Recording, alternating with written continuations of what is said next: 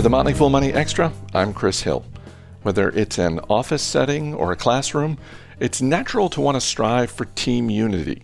You don't want fights breaking out all the time, of course, but is there an upside to disagreement?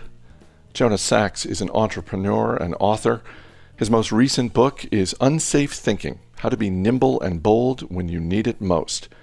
In it, Sachs explains how everyone getting along can be good for the general mood in the office but it can also be a buzzkill for creativity. Fortunately, as Sachs says, there are ways around that.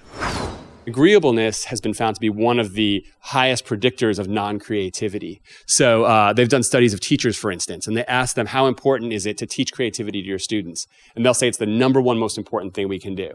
And then they'll say, Who's your favorite student? And they will always identify a non creative student as their favorite because creative people tend to be less agreeable. And so when there's a subtle culture of agreeableness being important, um, creativity starts to shrink. And so I talk about lots of different ways to what I call gamify dissent, to force people to fight it out really hard, kind of like Steve Kerr has them in the arena, and then come back into a, a safe environment outside of the of the brainstorming or meeting session. Things like red teams, where you know you put an idea out there, and it's the job of some of your colleagues to rip it apart in every way possible without ripping you apart.